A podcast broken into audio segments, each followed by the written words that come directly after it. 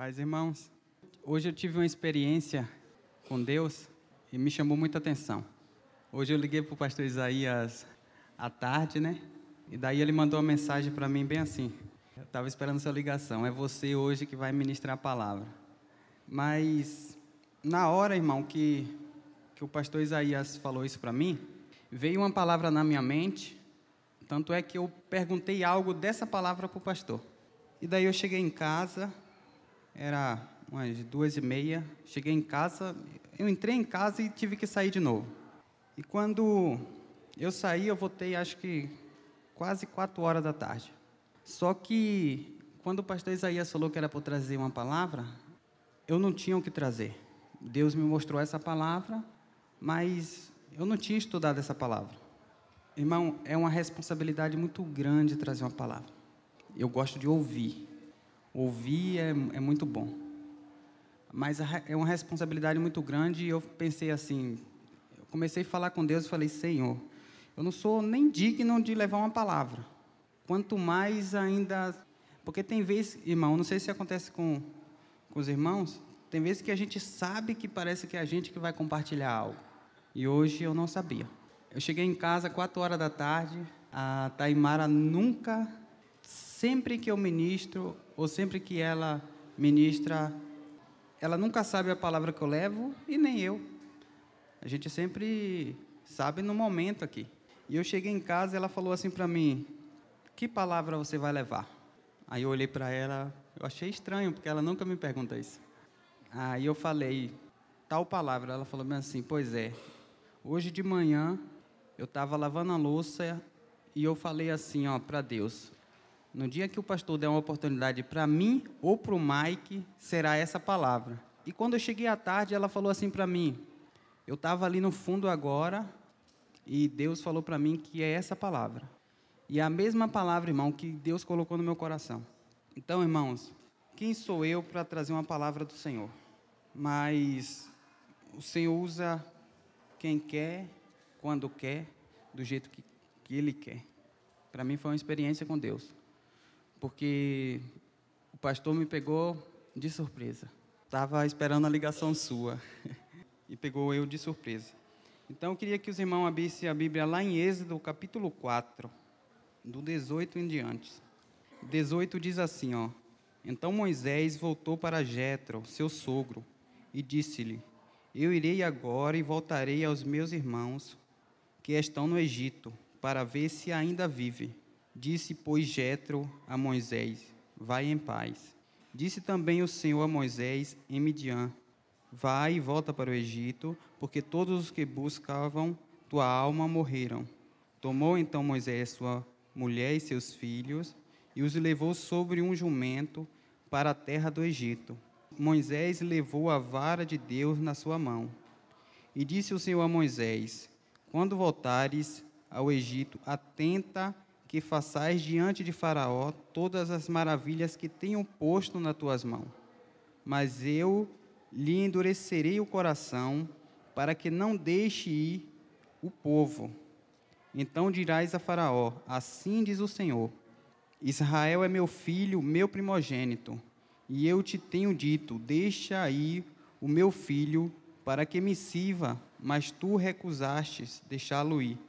Por isso eu matarei o teu filho, o teu primogênito. E aconteceu no caminho, numa estalagem, que o Senhor o encontrou e o quis matar. Então Zípora tomou uma pedra aguda e circuncidou o prepúcio de seu filho, lançou-o aos seus pés e disse: Certamente tu és para mim um esposo sanguinário. Só até aqui, irmãos. Vamos orar nesse momento. Senhor Deus, muito obrigado, Pai, pela, por esse momento. Obrigado, Pai, pela tua palavra. Eis-me aqui, Senhor.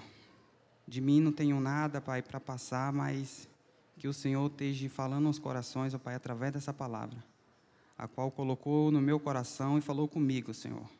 Que o teu Espírito Santo possa trabalhar em cada vida essa noite aqui, Pai, em nome de Jesus. Amém.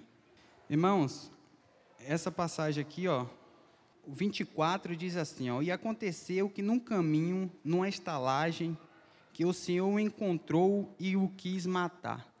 Então, essa passagem aqui é uma passagem bem conhecida, né?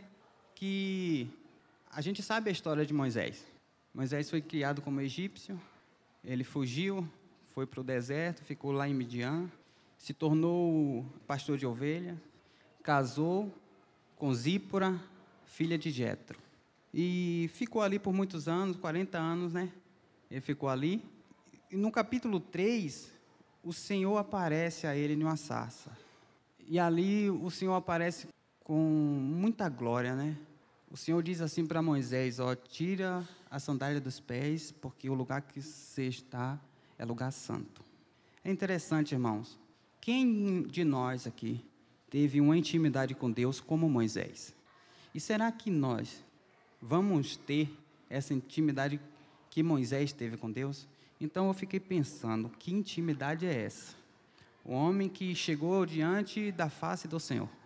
E se e Moisés é um, um personagem que fala igual a pastora, é de ó, olhar assim e falar, nossa, eu quero ter essa intimidade. Mas interessante é que o Senhor se revelou a Moisés e o Senhor deu um norte para Moisés. O Senhor deu uma missão para Moisés. Ele falou para Moisés: Ó, oh, você vai voltar lá no Egito e você vai usar de maravilhas lá. Você vai fazer isso, isso, isso e isso. Depois você lê o capítulo 3 de Êxodo. E aqui, quando chega aqui, o Moisés volta, né? Chega até o seu sogro e fala: Ó, oh, eu vou voltar para o Egito. E o Jetro fala assim: Ó, vá em paz. Mas interessante é que no 24 diz assim: Ó, e aconteceu no caminho, numa estalagem. Então Moisés estava descansando, era um momento ali no deserto, estava cansado, ele parou para descansar, porque estava indo com a esposa e seus filhos. Numa estalagem que o Senhor encontrou e o quis matar. É muito interessante essa passagem. Deus se revelou a Moisés e no caminho que ele ia fazer o que Deus tinha ordenado, o Senhor o quis matar no caminho. A palavra de Deus ela não relata de qual forma foi. Ninguém sabe qual foi a forma que o Senhor quis matar, mas ele quis matar Moisés. Mas se a gente pegar o contexto inteiro, a gente vai ver que depois aqui, né? Então Zípora tomou uma pedra aguda e circuncidou o prepúcio de seu filho. Então Moisés não morreu, Deus não matou Moisés, porque a sua esposa interveio. Ela foi, entendeu o qual motivo e chegou lá e circuncidou o filho que era para ter circuncidado há tempos antes. E aqui algo me chama muita atenção, irmãos, que quem era Moisés? O homem que chegou diante da face do Senhor. E o Senhor confiou algo tão importante, mas tão importante, de salvar o seu povo mas nem por isso ele ia sofrer as penas de Deus. Nem por isso ele ia deixar de viver, porque talvez ele negligenciou aquilo que não era para ser negligenciado. Talvez ele esqueceu, talvez ele esqueceu, mas nem se esquecendo, o Senhor poupou e o Senhor ia tirar a vida dele naquele momento. Faça uma reflexão como eu fiz. Quem somos diante do Senhor? Somos igual a Moisés? Deus tem confiado algo nas minhas e nas suas mãos. Agora me responda. Responda para si mesmo melhor. Você tem essa intimidade que Moisés tinha com Deus? As experiências que Moisés viveu, um de nós aqui já vivemos? Será que o Senhor sendo íntimo, que a Bíblia fala que, o, que Moisés falava com Deus face a face. O Senhor não ia poupar a vida de Moisés por causa de uma negligência, ele vai poupar a minha e a sua. Aqui, Deus não tinha dado os dez mandamentos ainda para Moisés. Mas Gênesis 17, 10, já, Deus já tinha falado lá a Abraão que, o, que os seus filhos tinham que ser circuncidados como uma aliança perpétua. Então, os seus filhos tinham que ser circuncidados. Mas Moisés tinha circuncidado apenas um e tinha, ah, deixa, né? O que o Senhor me propôs a fazer é importante. E realmente era importante. Tanto é que quando, no capítulo 3, quando o Senhor se, se revela a ele, depois ele vai aqui até o seu sogro e fala: Ó, oh, agora eu vou ter que ir para o Egito, porque o Senhor me confiou algo muito importante. E realmente era de extrema importância, irmãos. E aqui eu vejo que o testemunho de Moisés. Mas se a gente parar e pensar nessa palavra aqui, parece tão, né? Ô oh, louco, né? Tipo assim, parece uma coisa muito absurda. O Senhor se revela a Moisés, e Moisés está indo fazer o que o Senhor mandou, e o Senhor se irou e ia tirar a vida de Moisés. Parece algo tão extraordinário. Parece algo muito, muito sem. A nossa mente parece que não consegue explicar. Mas, oh, será que Deus já se revelou para ele? Por que Deus não falou assim, a Moisés, ó, oh, seu filho ainda não está circuncidado, faça isso. Mas não, o Senhor ia matar Moisés.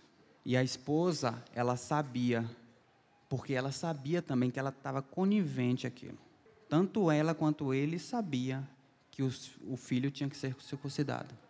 Tanto é que foi por causa dela que Moisés não morreu.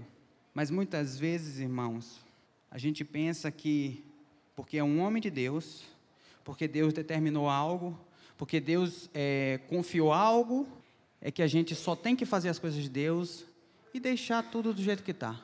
Eu vejo isso como testemunho. Como é que pode um homem sair de Midian ao Egito para falar diante do faraó, que se titulava Deus, chegar diante da, daquele povo, falar: oh, o Senhor me enviou, mas ele tinha algo que ele não fez.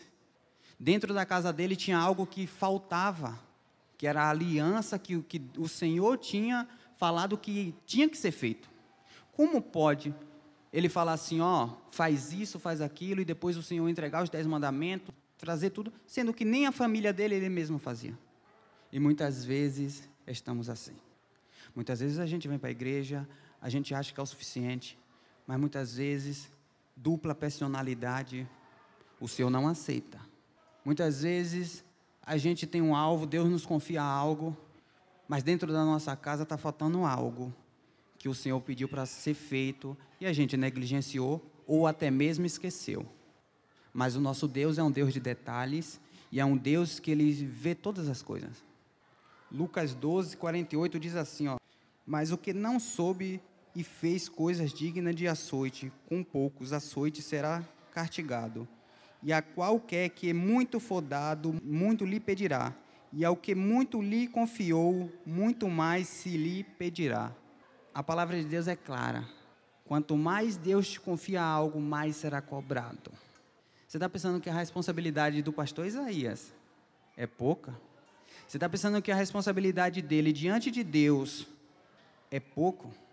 Não é. Não é pouco. Mas também a nossa responsabilidade diante de Deus também não é pouco, irmãos. Não pense você e não pense eu que o Senhor vai passar a mão na cabeça porque a gente esqueceu ou porque a gente deixou ah, para fazer depois ou a gente negligenciou aquilo que não era para ser negligenciado. Não pense que o Senhor vai passar a mão na cabeça e no final vai dar tudo certo. Não vai dar certo.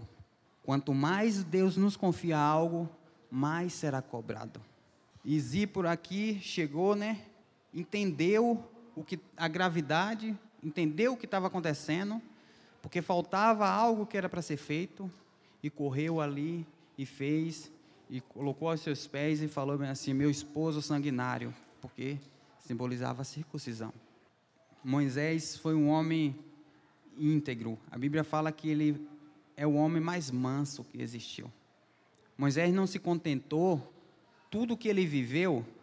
Imagine só as maravilhas que esse homem teve de verdade, eu queria ter um. A, a metade é demais. Queria ter um pouco menos.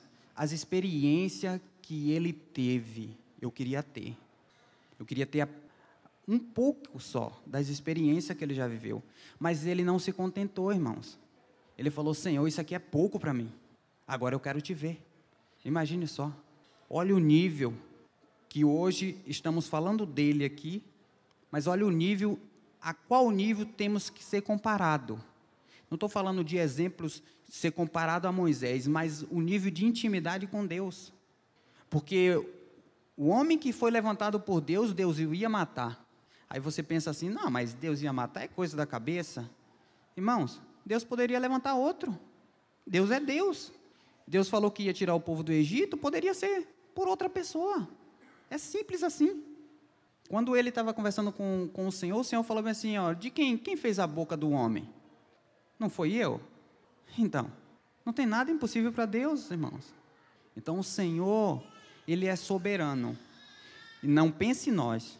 Quando eu me deparei com essa passagem aqui, eu pensei e falei, Senhor, trazer essa palavra aqui, pastor, é difícil, porque, primeiro, o pastor manda mensagem, eu não sei nem o que trazer. É diferente de você estar estudando uma palavra, é diferente de você, Deus falar no teu coração ali, ó, é diferente. Primeiro eu pensei, eu não posso dizer não. Depois eu pensei, a Taimara fala assim, ó, eu ou o Mike, por que não era só você? E depois eu fui para Deus e falei bem assim, Senhor, eu não sou digno de trazer uma palavra, Pai.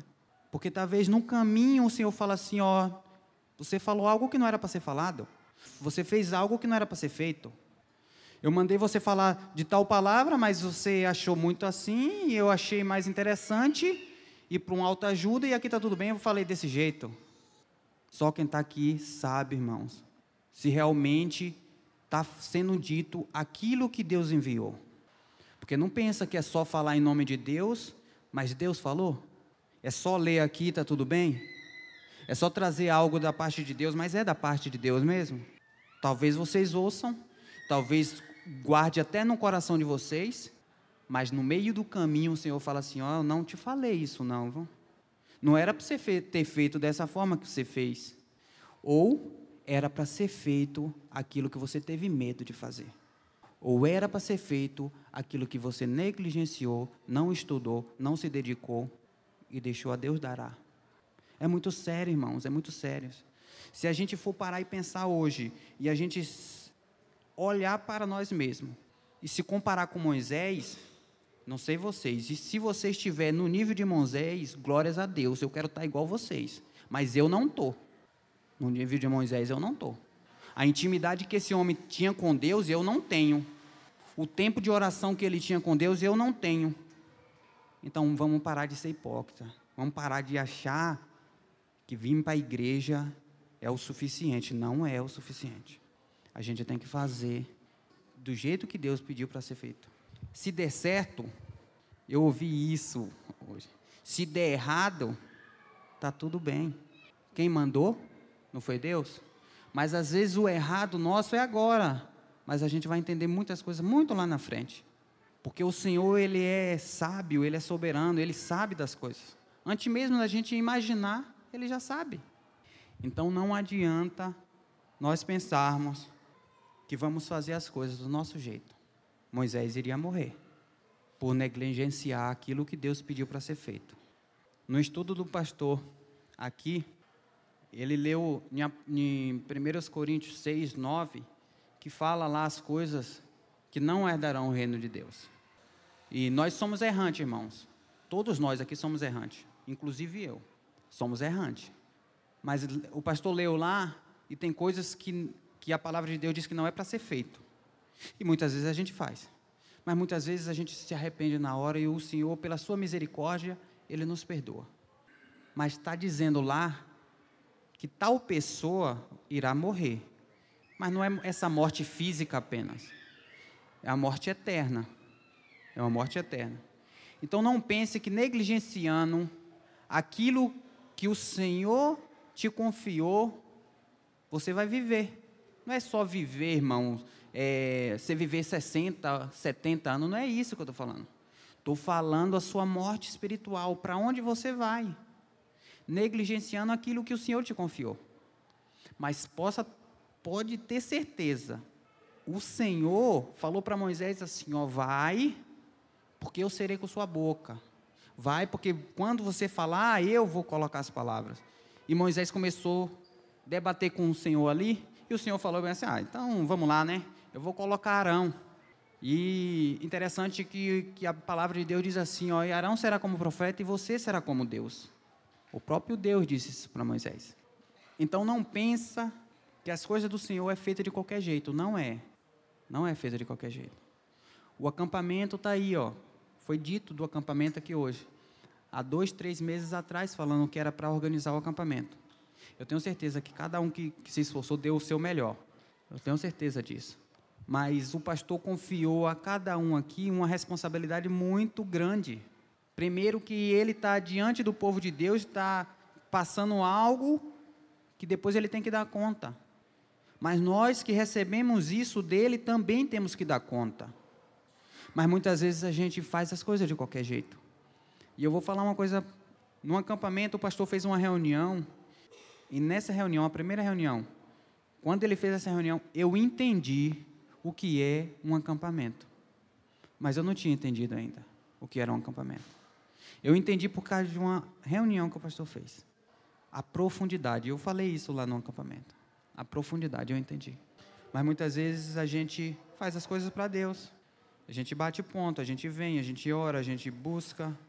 Mas é do jeito que Deus pediu? É do jeito mesmo que era para ser feito?